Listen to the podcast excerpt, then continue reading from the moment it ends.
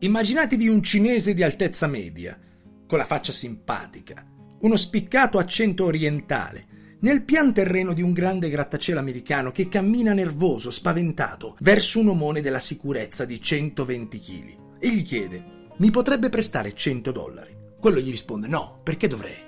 E il cinese, impaurito, dice sorry e se ne scappa via spedito. Questo è il primo di 100 giorni di un esperimento fatto da Jia Zhang, un uomo che un giorno decise di intraprendere una sfida per sconfiggere la paura di essere rifiutato. Lui viene da Beijing, in Cina, e un giorno Bill Gates visita la sua città. Ne rimane ammaliato, completamente catturato dalla figura imprenditoriale del fondatore di Microsoft e si promette che anche lui un giorno farà qualcosa del genere. Ha la possibilità di andare in America con un intercambio di studenti.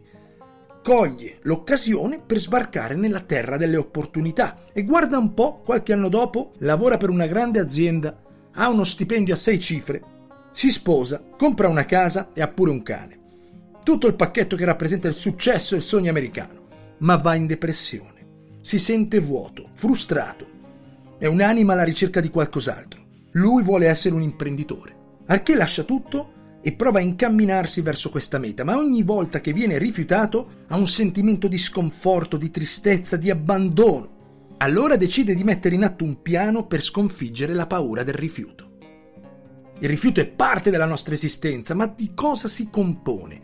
Qual è la formula per affrontarlo e trasformarlo in qualcosa di completamente diverso? Jiajian si mette a fare le sue ricerche, trova un sito internet di un canadese che si chiama Jason Comely, Rejection Therapy, terapia del rifiuto. Consisteva nel farsi rifiutare per 30 giorni dalle persone. Andare a fare richieste anche assurde proprio per sviluppare la resistenza al rifiuto. Ora, se qualcuno ha familiarità con i vecchi film di Kung Fu, è un po' la filosofia dell'Iron Fist, il pugno di ferro. Tirare pugni a una superficie dura in modo da rinforzare il pugno. A volte quando faccio box metto solo le bende, non i guanti, mentre mi scazzotto con il sacco. Alla fine ho dei tagli, delle bruciature, del dolore, ma col tempo la mano si rinforza, diventa più abituata a questo esercizio. Fondamentalmente è la stessa filosofia. Ma Jia Zhang vuole andare oltre si mette in testa di fare un videoblog dove per 100 giorni si inventa le richieste più assurde, più disparate e comincia ad andare in giro a chiedere. Roba folle. Tipo andava a casa di qualche sconosciuto, bussava e chiedeva al proprietario se poteva giocare a pallone nel suo giardino. O per esempio andare a chiedere alle hoste se poteva dare lui classici messaggi ai passeggeri sull'aereo, quelli dove non si capisce mai che cazzo stanno dicendo. Questo suo viaggio verso la scoperta del rifiuto ci fa capire delle cose eccezionali ne tira fuori dei principi che se riuscite a comprendere e a usarli, possono iniziare a succedere delle cose incredibili alla vostra vita. Quindi nell'episodio 65 di Libri per il Successo, un podcast di Davide Mastro Simone, parliamo del libro di Jia Zhang che si chiama Rejection Proof, a prova di rifiuto. Qualche salutino prima di addentrarci nel nuovo capitolo. Abbiamo Anna dalla Basilicata, Alice da Cavalcaselle, Manuela da Vialeggio sul Mincio, Francesco da Como, Alfonso da Forlì, Teresa dalle colline dell'Umbria, Vincenzo da Fiorano Modenese. Poi un saluto speciale a Cinzia da Roma e Valentina da Malta che hanno iniziato il percorso di linguaggio del corpo che trovate sul sito. Poi c'è Ilaria da Udine, Alessandro da Cenate Sotto, Alessio da Genova, Luigi da Mistretta, Suheidi dal Venezuela, Salvatore da Roma e Antonella da Milano. Se vuoi qualcosa dalla vita devi chiederla. Attenzione a sottovalutare questo concetto. Ogni volta che volete qualcosa da qualche parte si deve iniziare.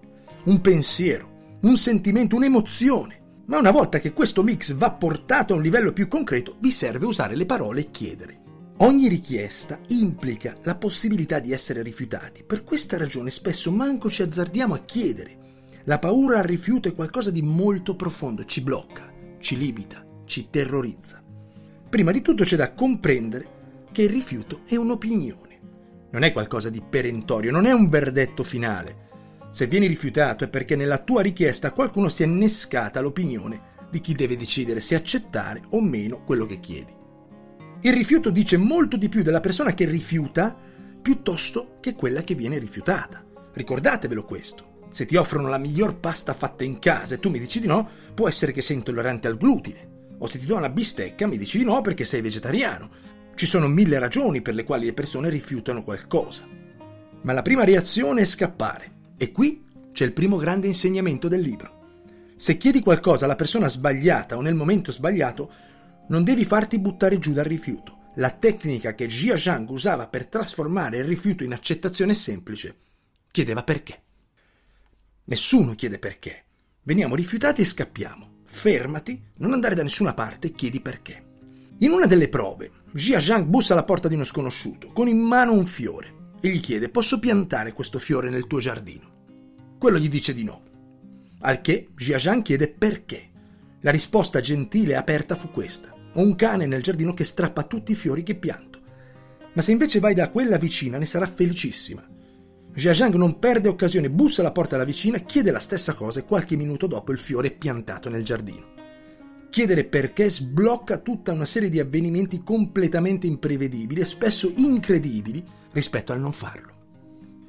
Se qualcuno ha familiarità o ha letto qualche libro di vendita o di negoziazione, saprà quello che succede quando chiedete perché. Una persona, se siete gentili e educati, vi potrà rifiutare e spiegarvi anche il perché. Ma appena lo farà sarà anche più disposta a qualche piccola concessione. Nel senso, chiedete una cosa, vi si rifiuta. Nel mentre vi spiegano il perché, vi stanno anche lasciando delle tracce su cosa invece puoi chiedere. E sono più che disposti a darti qualcosina piuttosto che niente a te che hai chiesto e anche in modo gentile. Nel mio lavoro al primo approccio tutti dicono di no, io chiedo perché. E dopo che me lo hanno spiegato, l'invito a mangiare o prendere un caffè, così posso creare una relazione che sovente ha più valore di una vendita nel lungo periodo. E difficilmente rifiutano questo meccanismo è reale, succede, quindi provatelo. Ovviamente esiste la possibilità di rimanere a mani vuote comunque, ma questa possibilità diventa una sicurezza se non fate questi due passettini in più. Se però ti rifiutano, se proprio non c'è un cazzo da fare, ci sono dei benefici in questo e ve li spiego uno a uno. Il primo, un rifiuto aumenta la nostra immunità al rifiuto. Se la stima di te stesso rimane intatta, un rifiuto è solo una di tante porte che hai davanti che non si apre e più ti rifiutano, più stai a tuo agio. La gestisci meglio, sei tranquillo, aperto, trasparente, sorridente, calmo, non te ne frega un cazzo. E facendo questo, le persone lo percepiscono. Sono molto più propense a intrattenere una conversazione con voi. Un rifiuto aumenta la tua motivazione. Se ti dicono di no, inneschi dei meccanismi che ti spronano a dimostrare il contrario a chi ti ha rifiutato. Ed è una delle cose più belle che si possa fare, cambiare questo no in un sì. Un rifiuto ci dà delle informazioni per migliorare. Thomas Edison, che inventò la lampadina, fallì mille volte prima di riuscirci e quello disse non ho fallito, ho solamente trovato mille modi che non hanno funzionato. Fai un passo indietro, guarda il rifiuto in modo impersonale e rifletti su una strategia migliore, più efficace per approcciarti alla prossima opportunità.